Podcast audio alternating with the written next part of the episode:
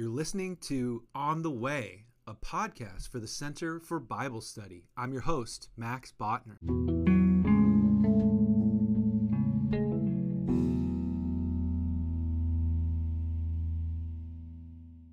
In the Bible, the indwelling of this building is a kind of good in and of itself. And coming to the building, coming to the city of Jerusalem uh, to take in visually mm-hmm. uh, the building um, mm-hmm. and even the buildings around the building is uh, conceived to be, you know, a uh, extraordinary uh, spiritual act of obedience. its modern counterpart would be, you know, modern Jews to this day who come to the Western Wall in Jerusalem. Uh, that the reason why the Western Wall has that kind of significance is because of its association with the temple. We can no longer see the temple, but we can see uh, some of the stonework uh, that mm-hmm. participated in the glory of God uh, that mm-hmm. resided within the temple. And I think that um, that sort of religious practice is deeply biblical and it's mm-hmm. deeply part of the tabernacle narrative and often, I think, ignored uh, by modern readers. Hey, welcome back, everybody, to the podcast. We've got another excellent episode for you today. My guest is Dr. Gary Anderson.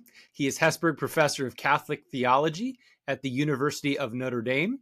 And uh, he is a renowned uh, Old Testament scholar, um, but he's also really well known not only for um, yeah, being a, an incredible Old Testament scholar, but being able to bridge the divide that often exists between uh, biblical and theological studies. He does a lot of really wonderful work with the biblical text in uh, reception history, both in Jewish and Christian reception history. And uh, I've really just appreciated his scholarship for a long time.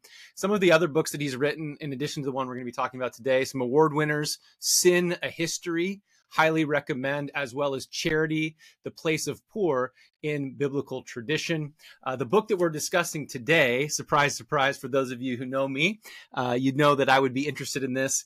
Eh, the title is That I May Dwell Among Them Incarnation and Atonement in the tabernacle narrative. Uh, this is obviously a huge interest of mine, and you can pick up on that if you've been watching the channel discussions of priesthood and sacrifice and atonement and how that factors into Christian theology. This is just a really rich discussion. I know you're going to love it, and uh, you're here learning uh, from one of the masters. So enjoy. Before we dive in, though, to our conversation, uh, let me just give a quick reminder for those who have been watching us for some time and are enjoying what we're doing. Uh, please do consider becoming a member of the Center for Bible Study. All you need to do if you want to become a member is make a monthly, recurring monthly donation of any dollar amount. These are tax deductible donations. You can use the link in the description or at the front of the YouTube page. The, this uh, becoming a member gives you access to all of our past Center for Bible Study classes, entrance into all of our future classes. We've got a class on biblical interpretation coming up in January. Um, so it's a really great opportunity to get invest in your ongoing um, education and support the work that we're doing, both in classes and in online spaces like this. So please do consider becoming a member. And as always, please make sure that you are subscribed uh, to the YouTube channel or that you're following us uh, if you're listening to us through uh, one of the podcast media. And uh, with that, uh, let's go ahead and jump into our conversation with Dr. Anderson. Welcome, everybody. I am so, so delighted today to have on Dr. Gary Anderson uh, to talk about his new book, That I May Dwell Among Them Incarnation and Atonement in the Tabernacle Narrative. I've personally been a fan of Dr. Anderson's work for a long time. In fact, we met once. He probably doesn't remember it, but I do. Um, I was my second year of study at the University of St. Andrews, and you actually had come out to give a paper on uh, the strange fire on uh, text at St. Andrews, and I think it was my second year there. I happened to bring my copy of uh, Genesis of Perfection with me overseas because I really loved that book, and I had uh, you sign it for me. So I don't know if you remember that at all. Probably not, but um, that was a, a, memorable moment for me, at least, getting to meet somebody uh, that I really, I really respected your your work, and um, really thrilled to have you on. So thanks, Gary, for being on the show. Thank you. Those, thank you for those very kind words. I I apologize. I, I do remember going to St. Andrews. I remember the lecture, but I don't remember you personally. So I, that is okay. Yeah, that is okay. It was a very quick interaction, but um, yeah, grateful for you. Um, so before we dive into the book, would you be willing to share just a little bit about your your path into biblical studies and um, what what's motivated you to do the work that you've done over the course of your really long and productive career. Yeah, I, I was raised um, United Methodist, and I actually went to a Methodist college as an undergraduate.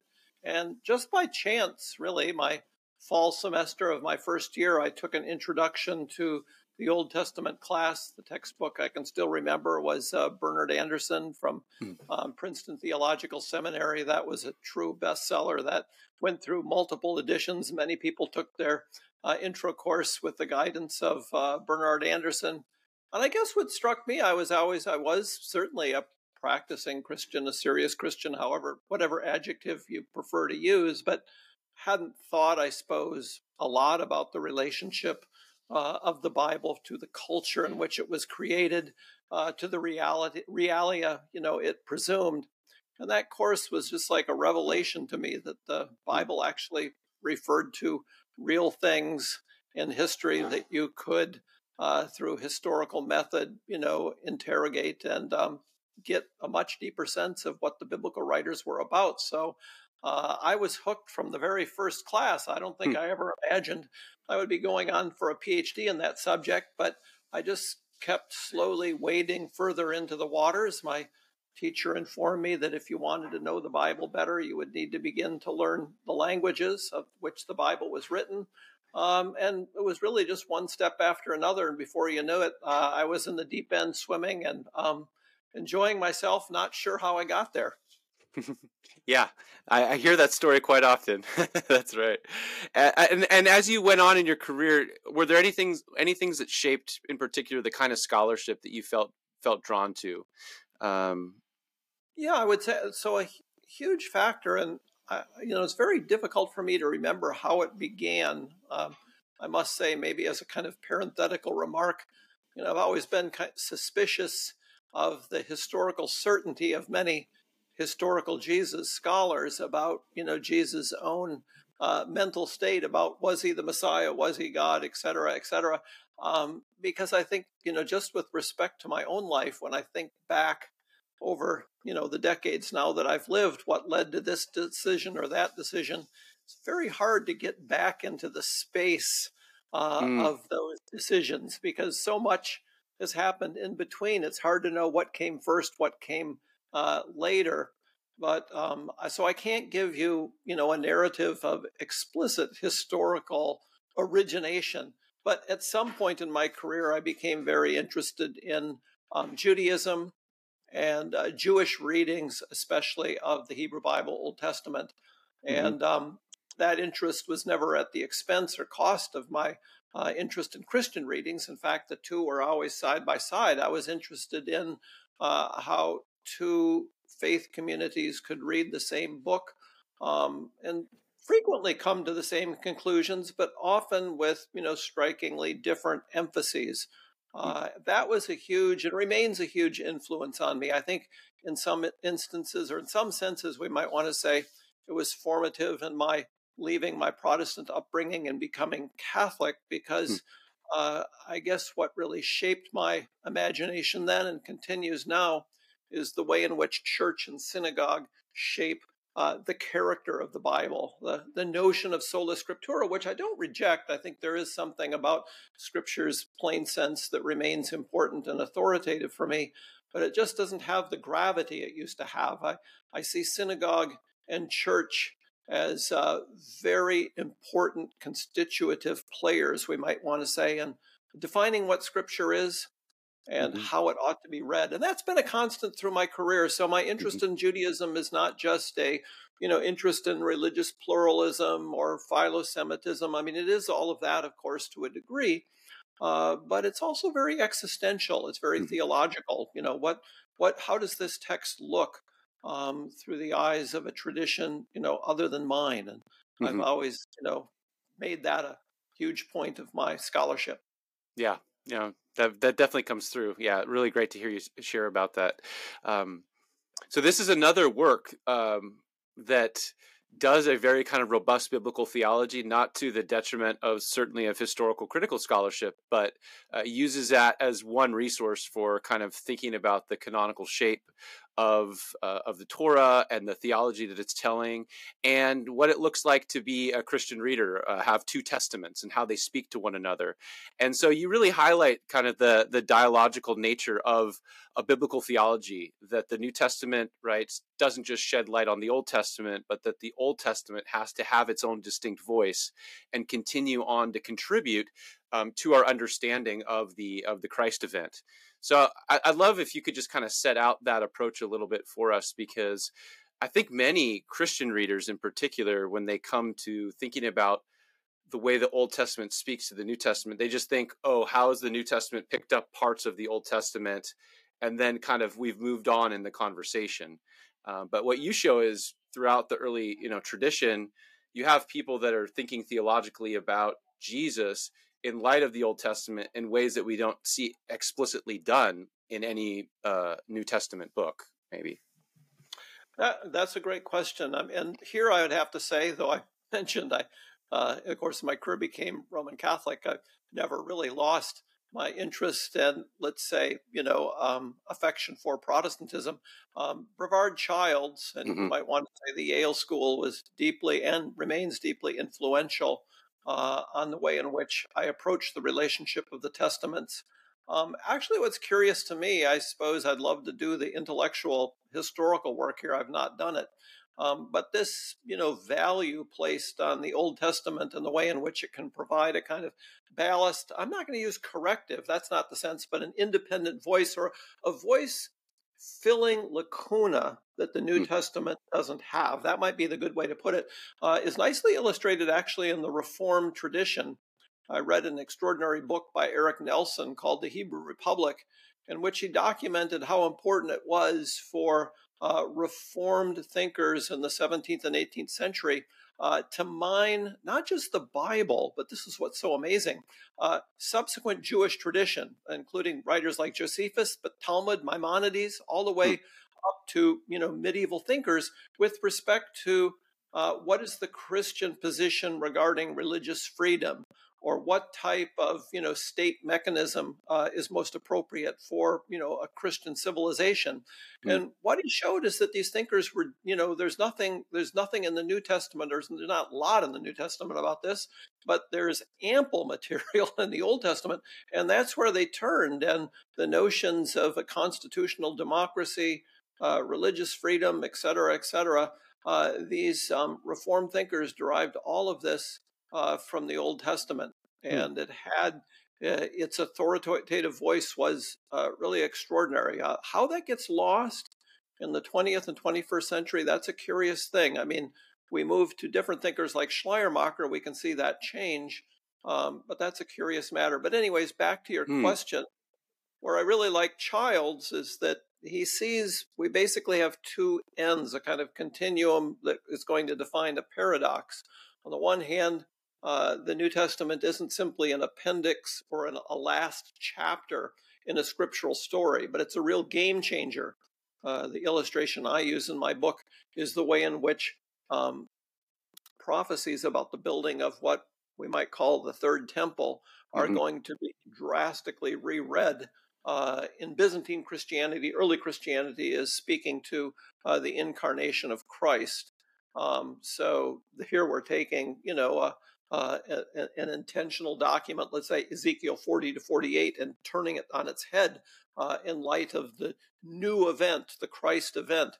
Um, so that's one element for Childs. It changes everything, you know, once we've got, you know, the incarnate Son of God, uh, you know, in place. But uh, the other side of the thing is that the Childs always wants to argue is that um, for early Christian, you know, thinkers, uh, defining who Jesus was and developing his character uh, was uh, highly dependent on you know showing how his character was in accord with um, the Old Testament. Some a favorite essay of mine that I often use in my teaching is by one of Child's students, Chris Seitz, in which he argues that the development in the early church of the notion of a first and second advent was driven in large part because the church realized that Jesus, you know, doesn't fulfill everything that the Old Testament prophesies, about the coming of the Messiah. Um, the literal realization, for example, of what's promised in Isaiah 9 and 11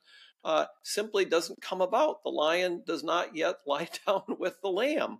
Um, and so, as Seitz, I, I, think, so helpfully illustrates, what we can see in early Christian exegesis uh, is um, a respect for what he calls the per se voice of Isaiah. It's not, they don't try to put a round peg in a square hole. No, the prophecies that Isaiah sees as defining the moment of the eschaton, the consummation of human history, mm-hmm. remain that remains the final telos or aim for Christians as well.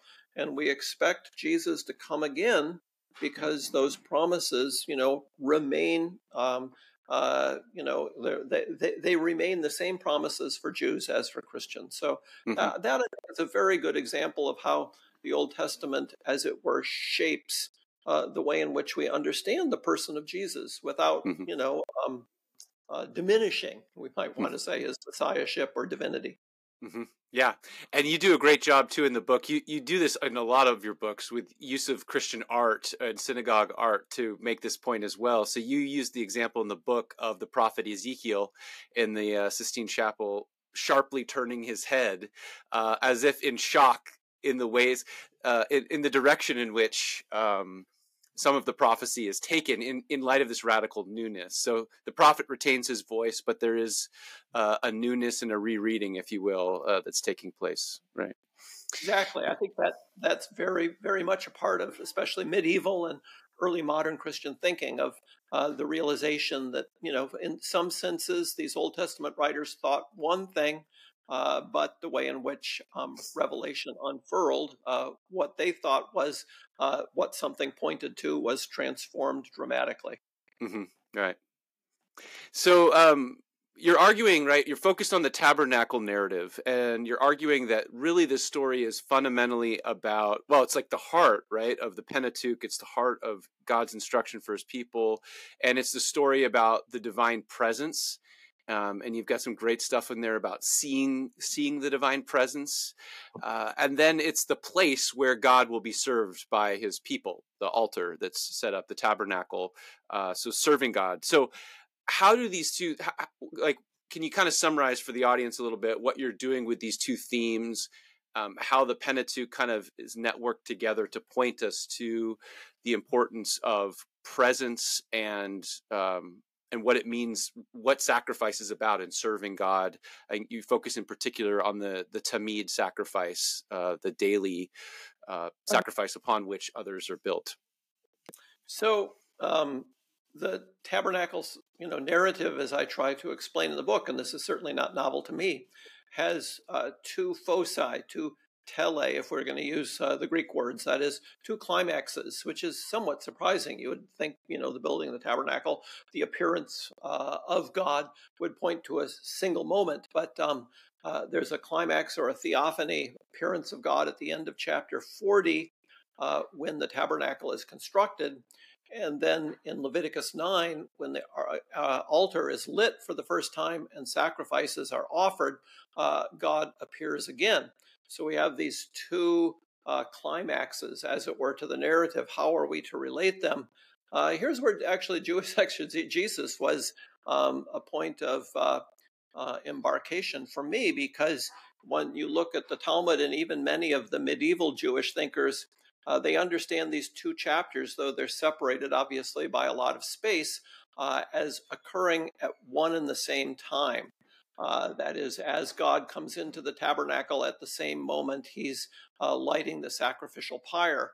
There's a famous, you know, uh, dictum in, in rabbinic exegesis about the Torah that there's no before or after. In other words, uh, the literary order of the text doesn't always reflect the chronological order. Mm. Um, and uh, I think that's nicely exemplified here. So my book begins by trying to explain textually why this unusual, you know, Jewish interpretation develops.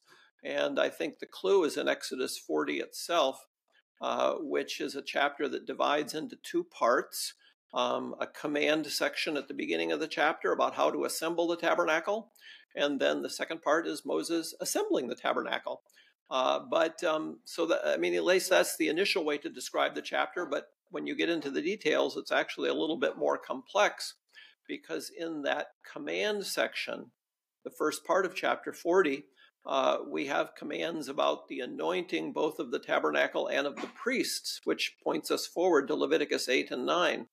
Uh, so the chapter is somewhat, you know, confusing in that it says that everything Moses did uh, was completed, but it's not completed within the frame of chapter 40. It's not going to be completed until Leviticus 9. So mm-hmm. that, you know, kind of peculiar textual detail is pulled out by rabbinic readers to make the argument that um, these two events happen at the same time. My own argument was a little bit more, we might want to say, apophatic, to use a technical theological term, meaning uh, uh, in essence, we can't really know. Uh, there's a kind of intentional confusion here, I would want to suggest.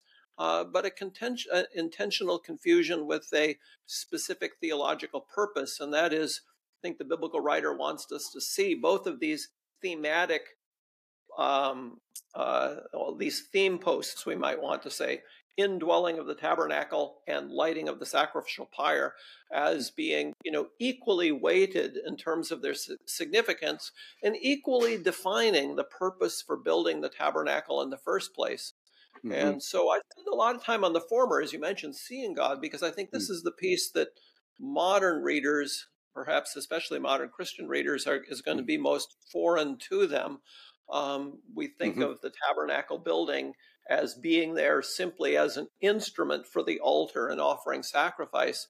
Uh, but in the Bible, the indwelling of this building is a kind of good in and of itself.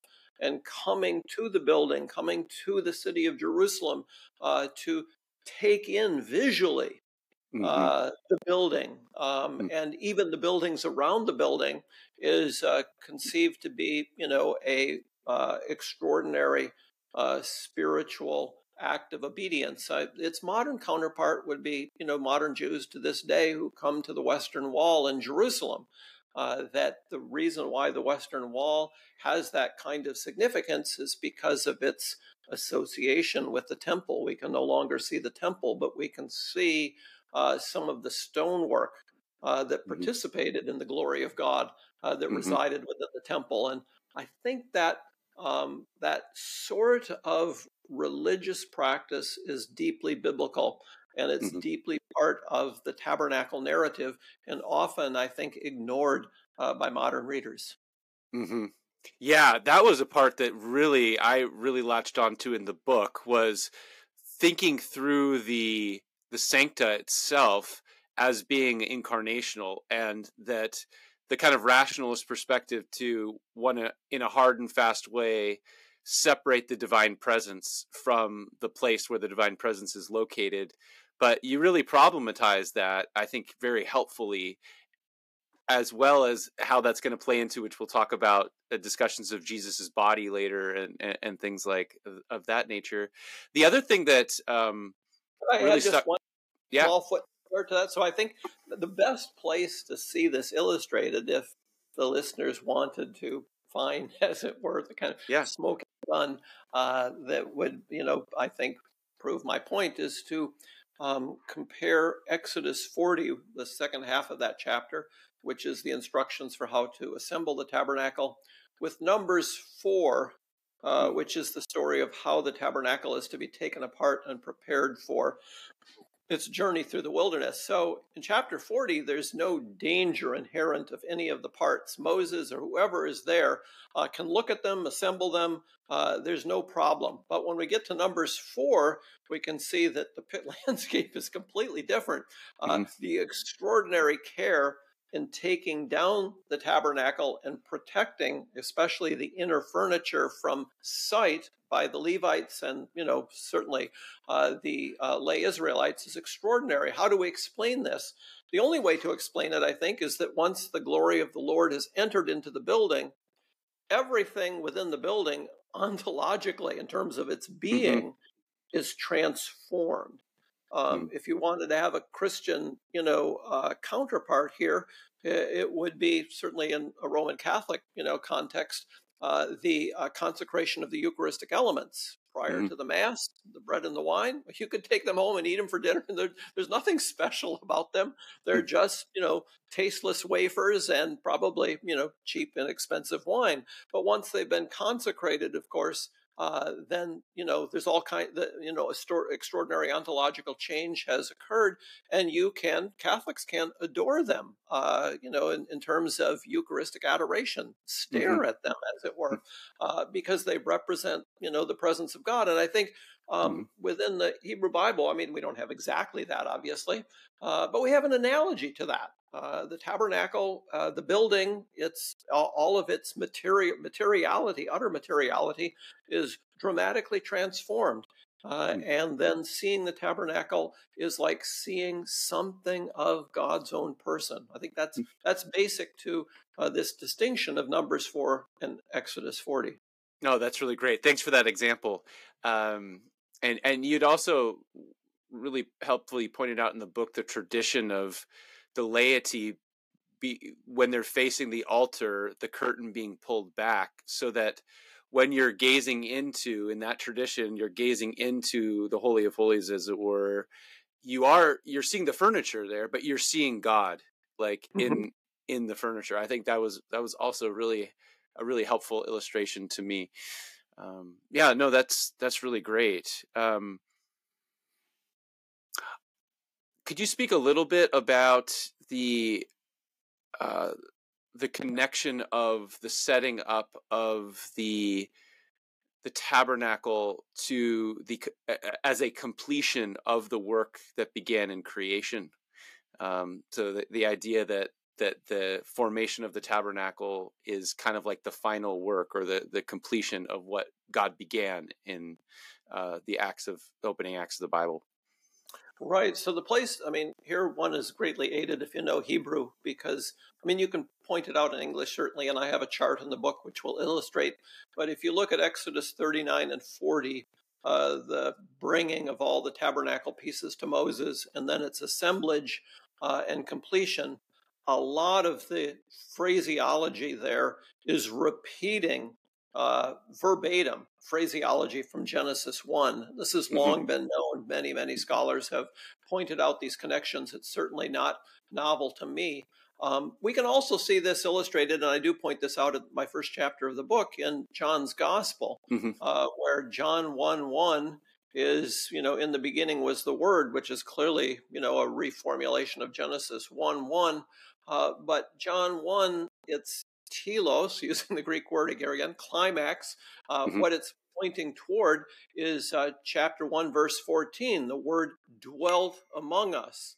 That Mhm. dwelling among us, as New Testament scholars have long noticed, skenoo in Greek, is um, referring to the tabernacling presence of God. So, Yes. according to John's gospel, creation is ordered to the incarnation, which simply is, you know, a Christian variant on the role of the tabernacle in uh, the Pentateuch, that creating the world is an event that has as its ultimate, you know, goal God's taking up residence among the people, you know, he loves. That notion of divine intimacy, relationship to God, service to God. Uh, this is what, you know, scripture is about. This is what creation's about. Yeah, that's awesome. Yeah, and you point out in the book as well, as John says, uh, the when the when the the word becomes flesh and tabernacles among us, we've seen we've seen his glory. So there you have the divine glory and the sight of the glory, which I thought was yeah spot on.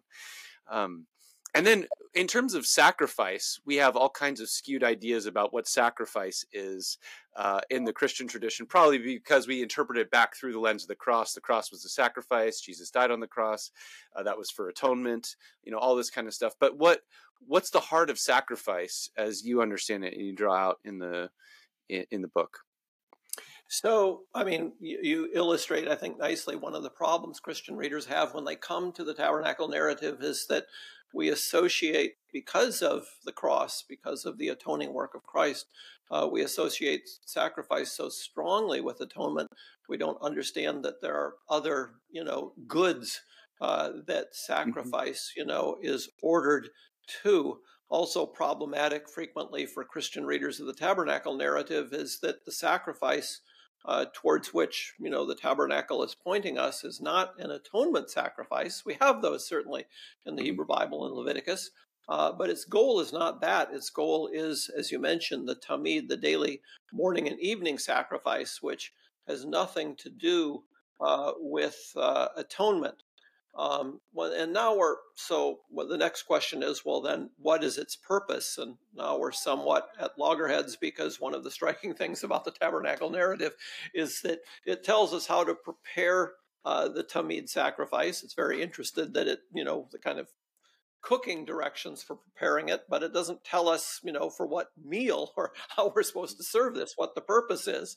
Um, and so uh, we are, you know, kind of guessing here when we're when we attempt to fill out mm-hmm. um, mm-hmm. what the purpose of the sacrifice, uh, tamid sacrifice, is.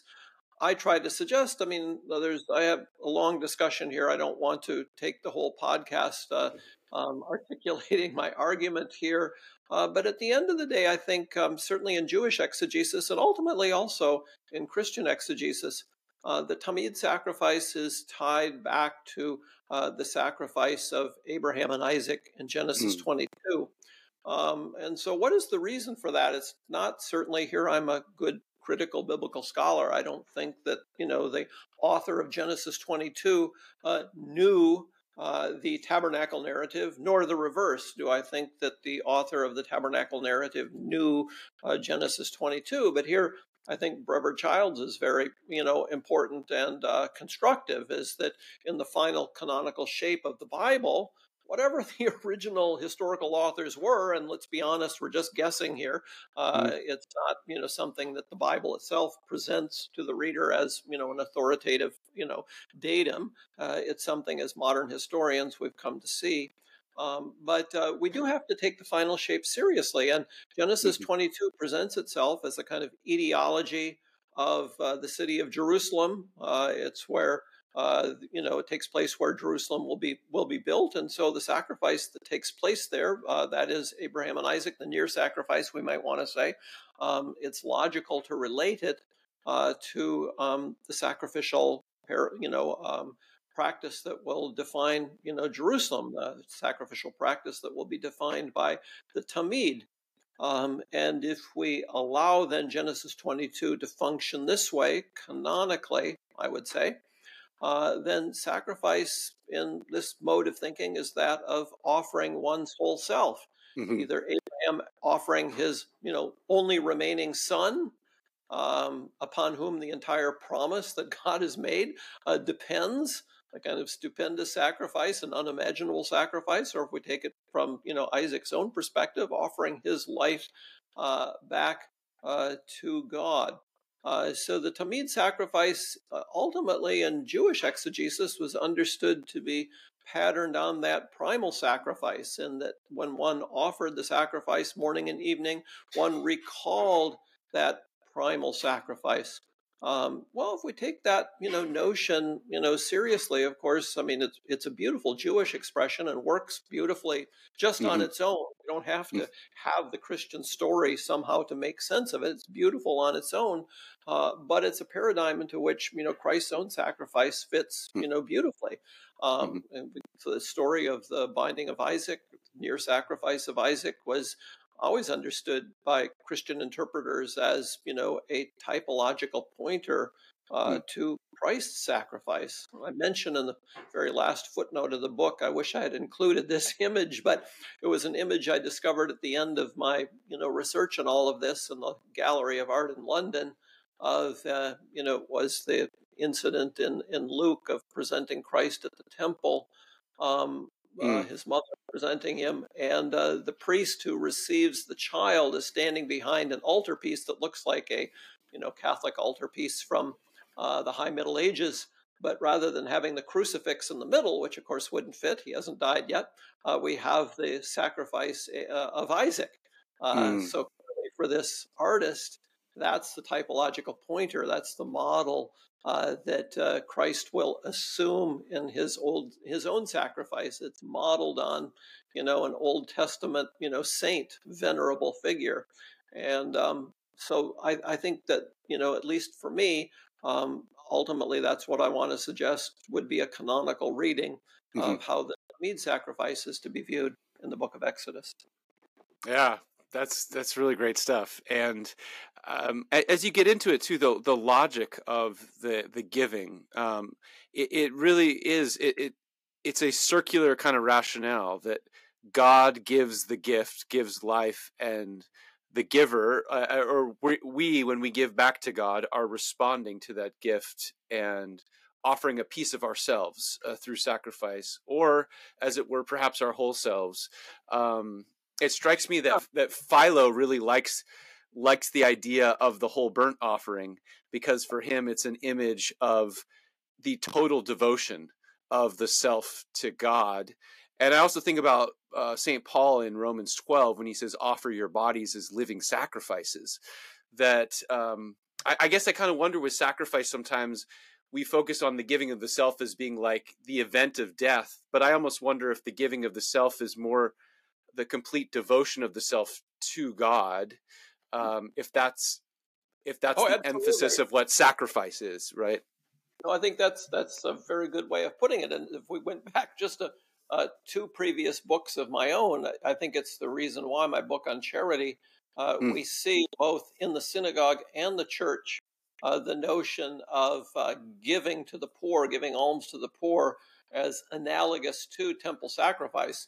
Mm-hmm. Um, most people, if you look at most handbooks, they say, well, you know, this develops in the synagogue because the temple's destroyed. We need have to have something to replace it um, which in part is true, but this idea is already found in the book of Tobit and in the book yeah. of Ben Sira when there mm-hmm. is a temple. So uh, mm-hmm. it doesn't have to have the temple gone for it to have the kind of gravity it has. So within mm-hmm. the early church, it's one of the reasons why um, charity towards the poor developed the kind of significance and power it had mm. because it was a sacrificial action. You not everyone could be a martyr, but everyone could part with a significant portion of mm-hmm. their material resources.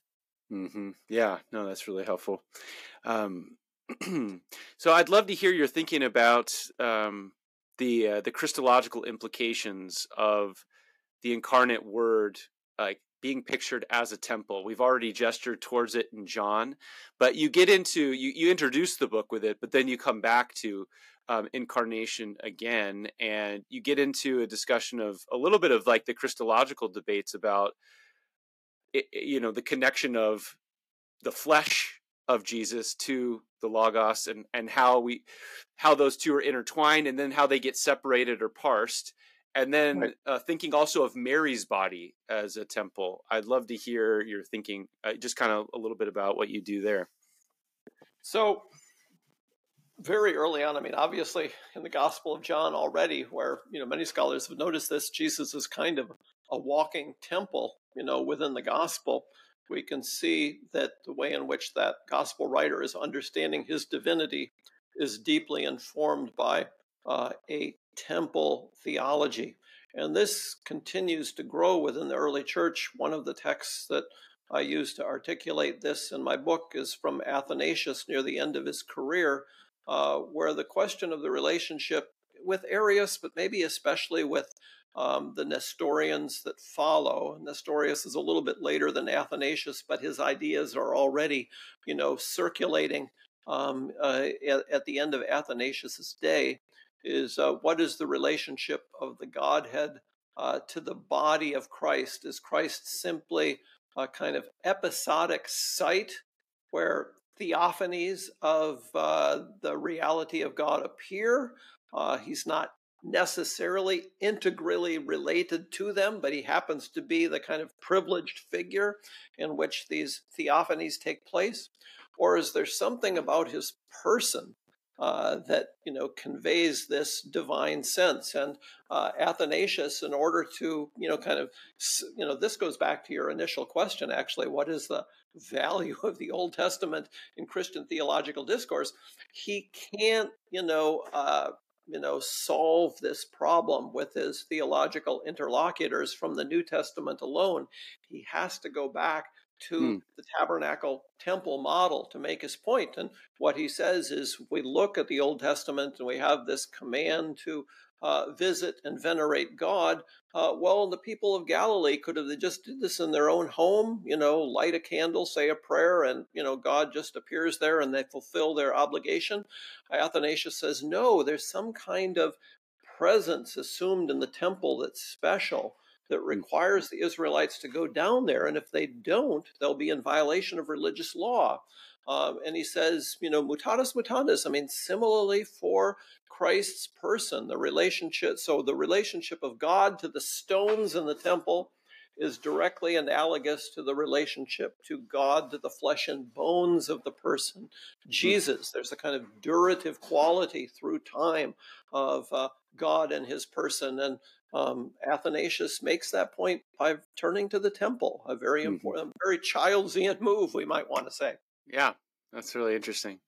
Yeah, and then of course we also, uh, particularly in uh, like the Gospel of Luke, the language of the glory overshadowing Mary, and so we have Mary, the the Mother of God, also then she comes to be seen uh, as a temple as well. Um, can you give us a little bit about what you do with with her, uh, particularly?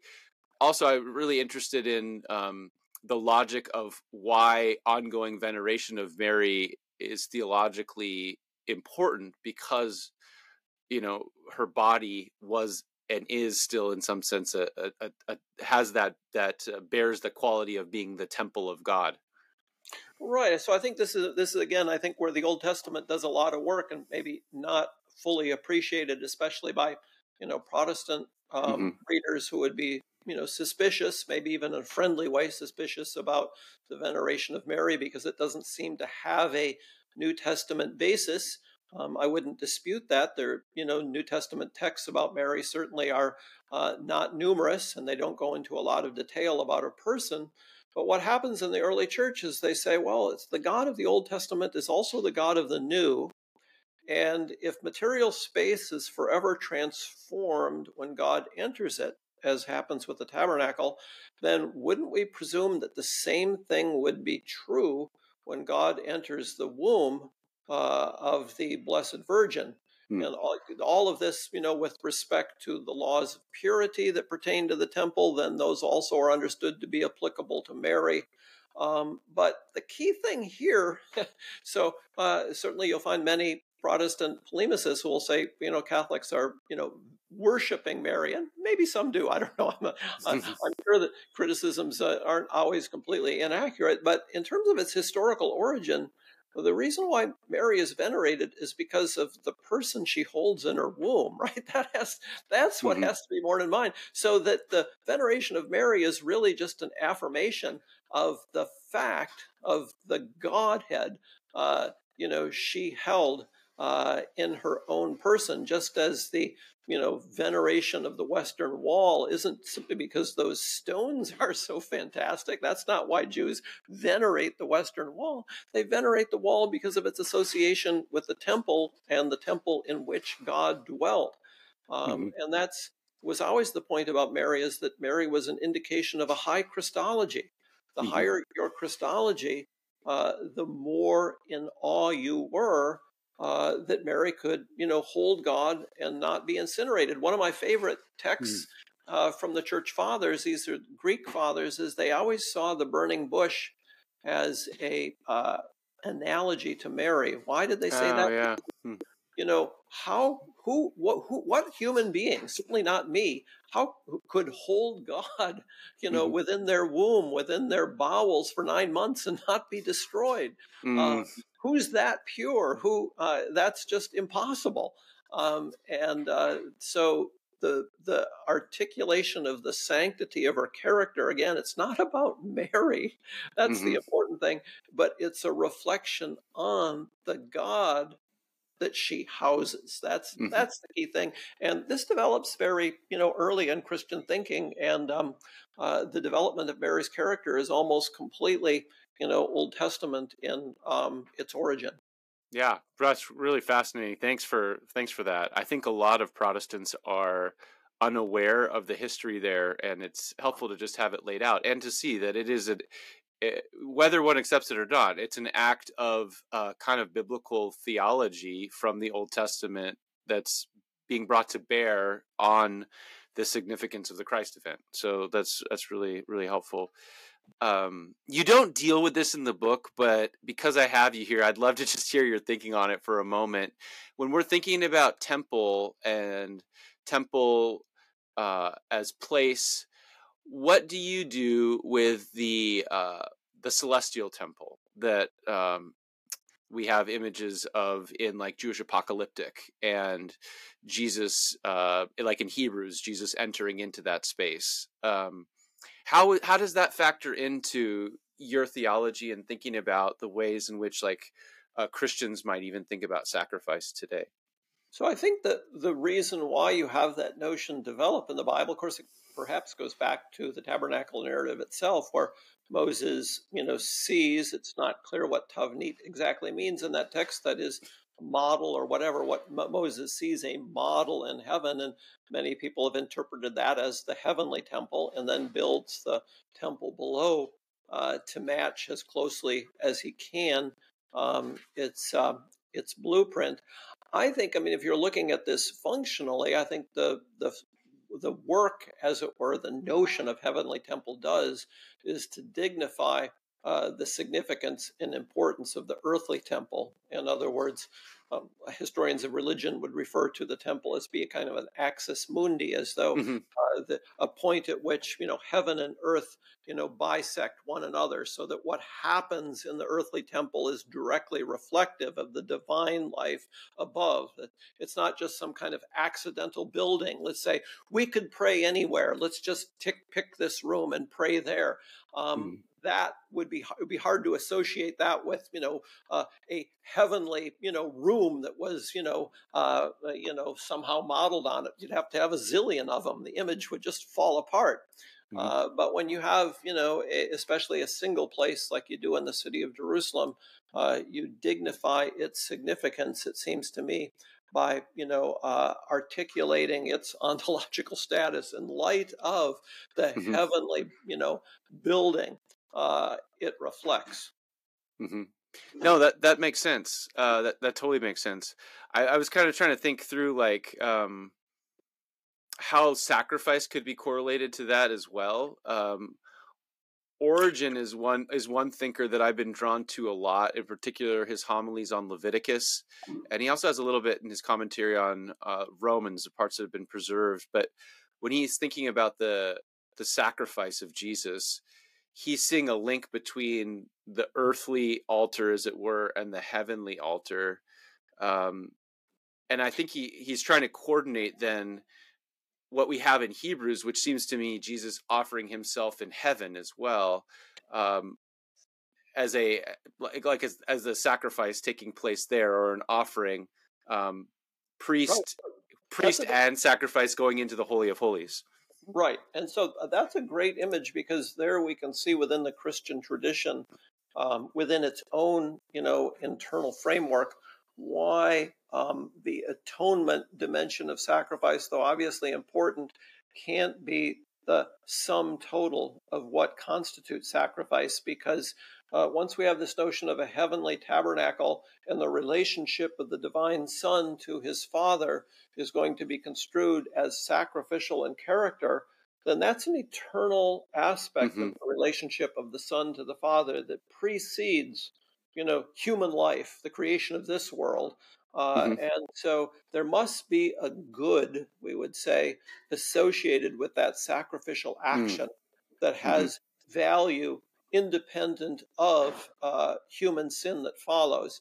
And that's mm-hmm. that, that that's the dimension I really try to pick mm-hmm. up in the last chapter of the book. Is that we're not we're not ruling out. I'm not saying atonement isn't there, but atonement is a kind of second order good in sacrifice. Mm-hmm. Um, uh, the first order good is that of you know the Romans 12 picture of, mm-hmm. or I would say the Philippians 2 picture of offering one's total self to God, and that act of devotion, that act of love, as it were, uh, becomes the modality or the mechanism through which then mm-hmm. atonement will work. Uh, but mm-hmm. we don't have to have a situation requiring atonement uh, for that sacrifice to be, you know, venerable um, and uh, part of the Godhead. Mm-hmm. Yeah, that's really helpful. And, and, so the idea is sacrifice is primary. It's a way of relating to one another in in self giving, and one could even argue that if you take the need for atonement out of that, that would still be the way of, of relating. So that the, I mean, if we are extrapolating the the the manner in which a human would relate to the creator in the eschaton would be in that perfect act of giving towards towards the creator like uh, that, yeah, that would that would mark one's way of living unto unto eternity. Right so if i could give maybe a, an analogy in the hebrew bible here it wouldn't be exact but i think it would be similar. I didn't use this in my book maybe in a forthcoming book that i'm planning on writing. Uh, it would be um, david's actions when he's uh, evicted from the city of jerusalem uh, near the end of second samuel uh, he's suffering the punishments that Nathan says uh, will come upon him as the result of his sin with Bathsheba and Uriah, her husband. So he's making atonement for what he did wrong uh, by suffering these punishments. Uh, that's a super important part of the narrative. But as he leaves Jerusalem, Zadok, the high priest, brings out the you know the Ark of the Covenant, uh, so that it can accompany David and presumably offer him a better chance of returning to the city in glory. And David looks at the at Zadok and says, "No, take the ark back into Jerusalem.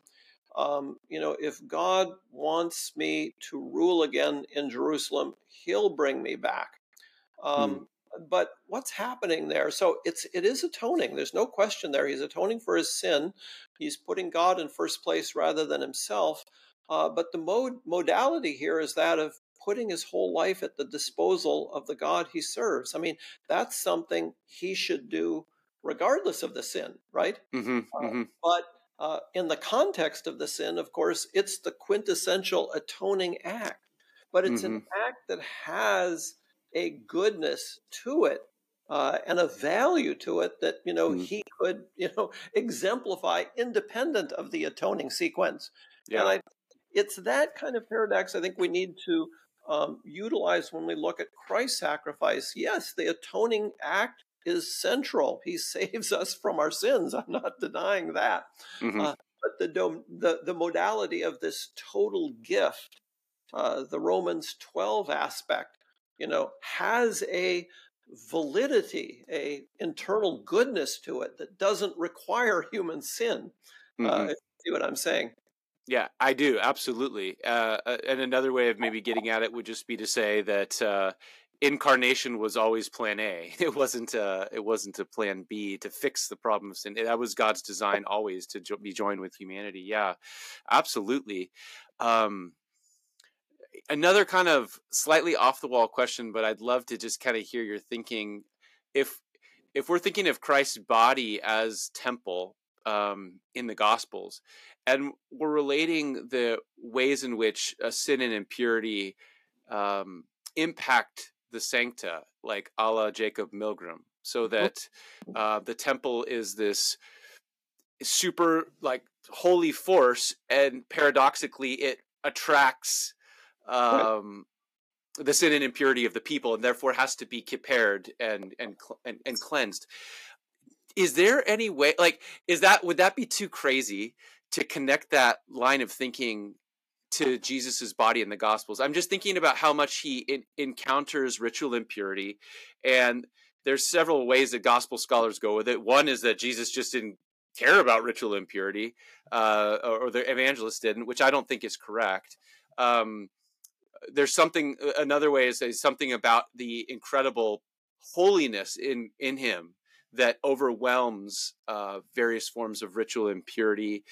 Um, I think Matthew Thiessen uh, ties them all in as Milgrom does to kind of like having to pertain to mortality in some sense or whatever. Mm-hmm. Um, but I, I, guess my extension of that, what I'm what I'm curious to hear your thoughts on, and it, it may admittedly it may be a little bit like wacky. But is there a sense in which Christ's body in those scenes is bearing the the consequences of being human, being with humanity, and that in some cases, in some sense, his resurrection, uh, his death and then resurrection, serves in some form as a kind of purification, if you will, of the body. I know that sounds maybe crazy, but I'm just wondering about that incarnational aspect of. We think about God incarnate being with us, bearing our sins, but I wonder if there's actually a tangible consequence of Him bearing sin and impurity. So, I, you know, uh, I guess I would say a couple of things. I haven't, first of all, given this a tremendous amount of thought, so okay. I'm um, hesitant to speak to authoritatively here. I'm also, I mean, Jesus is, as it were, a walking temple, um, but uh, we have to be, you know, careful uh, in terms of how, you know, uh, what lines connect and what lines don't connect. So it sure. doesn't everything about the temple, you know, instantly, you know, is correlated to Jesus' person. But now, having said that, there are two ways, though, certainly when we think of early Christian practice, uh, that um, the concerns that you just uh, articulated are certainly followed up upon. One would be uh, the habit that early Christians had. I don't know how early this is, but it's very, very early of interring the body of saints within altars, uh, within churches, which, of course, according to Old Testament law, would be strictly forbidden. You know, so mm. where does this come from? Um, here, I think, and again, I speak with you know a little bit of hesitation because it's not my domain. Uh, anyone who's listening to me should check the details further before presuming I'm correct.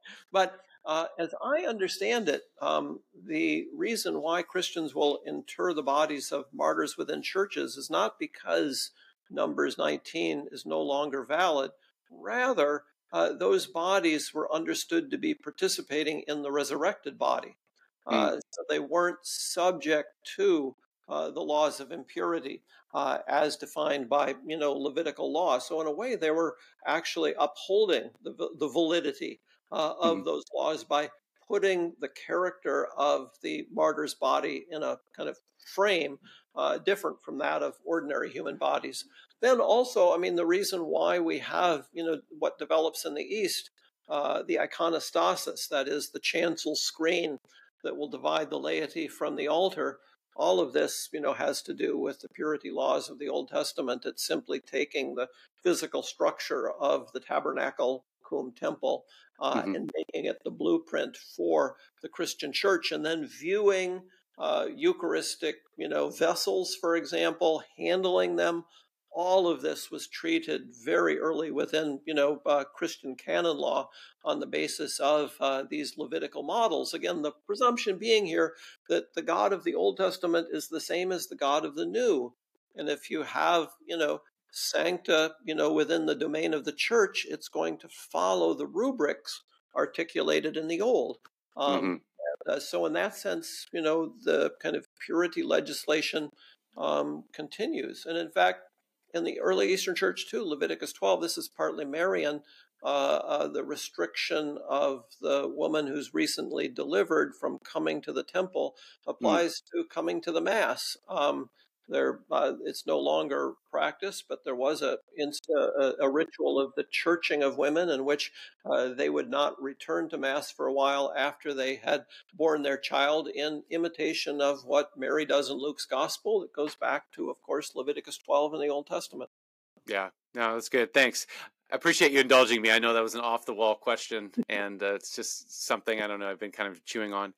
Um, last last question, I'd love to hear your thoughts on. So you you emphasize that thinking about Jesus as atonement in an Old Testament sacrificial model really helps us get away uh, or or develop a kind of a non putative mo- modality of thinking about the atonement. Um, it's very common to for people to think that Jesus was punished by God, uh, declared guilty. Um, uh, you know, uh, a kind of a penal substitutionary model. Um, but uh, I, I, agree with you. I think the more you think through sacrifice, the harder it is to imagine that. If there if there is a penal substitution, it's not coming from sacrifice; uh, it's coming from something else. But um, but yeah, could you just unpack your thinking on that a little bit for us? I mean, here speaking as a kind of systematic theologian, I think um, there's a great book by a famous um, Swiss Jesuit from the 20th century, uh, von Balthasar, uh, titled "Only Love Is Credible." Um, and I think if you're thinking, you know, apologetically in terms of the projection of the Christian message into the world, uh, you want to ground um, the atoning act, the saving act of Christ in love, in an act of love. Uh, and um, that has to come primary. Now, it has to be an act of love that somehow is dealing with the consequences of human sin, uh, to be sure. Um, but I think the kind of, uh, we might, I would say, crude picture of, um, you know, uh, punitive atonement uh, generates a God that most people, you know, would not want to mm-hmm. want to worship. So the question then becomes, in terms of how we read the Gospels, how we expound the Gospels, how can we do justice to uh, the Son of God who offered His life on our behalf? Uh, we who are, you know, sinners without, you know, uh, without aid. Um, but how can we tell that story in a way that puts the love of God uh, front and center. Um, mm-hmm. And uh, I guess that's what I tried to suggest, you know, within my book goes back to the story of um, uh, the binding of Isaac, which is, you know, utilized significantly by Moses in his prayer of intercession, you know, for the people of Israel in Exodus 32. Um, the notion of uh, a, a devotion of that nature, a revelation of an individual's, you know, total consuming love of God uh, is so extraordinary uh, that it can cover over, as it were, pay for uh, the debt of our sins. I think uh, that's the that's the kind of story I would want to tell about um, how it is that you know our sins are dealt with uh, by God, and you know why you know a sacrificial death of this sort was necessary. We'll go back to my story about David. I mean, David's crime was a serious crime and being you know thrown out of his you know capital city was an appropriate punishment. But the way the bible tells that story is it's not god just settling a score here right? Um, which we sometimes have in these kind of punitive you know uh, penal atonement you know narratives. Um, it's you know making david you know a suitable vessel mm. uh, for you know God's you know continuing work with him as king over Judah and Israel. Uh, and to be a suitable vessel, he has to be an individual who recognizes that you know he's in second place, God's in first place. So that action is quintessentially atoning. It's punitive, uh, yes, but the punitive element is, I think, runs side saddle, as it were, uh, mm. to the more formative, you know, devotion side. Um, mm-hmm. Use Christian language. He's he's um, he's it, it's an act of divinization. He's uh, being incorporated into the kind of pattern of life that we see in Philippians two, uh, that the Son of God realizes in His own person, and it's a pattern of life uh, that's valuable and imitatable. You know, uh, prior to sin and after sin. Yeah, no, that's really helpful. Thanks so much. Um, really appreciate your work on this book. Um, I'm I'm going to come back to it more and more. I'm I am myself trying to wrestle through uh, some kind of project on sacrifice in the New Testament, and this is giving me a lot to think about personally. So, uh, thanks for your work. I, I, highly recommend everybody. This is a really really excellent book, so you definitely want to check it out. Um, thanks, Gary. I really appreciate your appreciate your time. Appreciate your scholarship. Thank you so much for thinking of me and inviting me onto this podcast. Yeah. You've just finished another episode of On the Way. Thanks so much for listening to us. We so appreciate it. If you haven't already, make sure that you are following or subscribed to the podcast so that you get the release of each new episode. And we'd very much appreciate if you would write us or rate us on whichever podcast platform you use. That would be awesome. The biggest encouragement I have is for you to consider joining our Facebook group if you haven't already. Link is posted in the episode description. This is a community for all people to just come together, encourage one another in our faith, share resources, and continue on this journey together. Thanks all. We love you.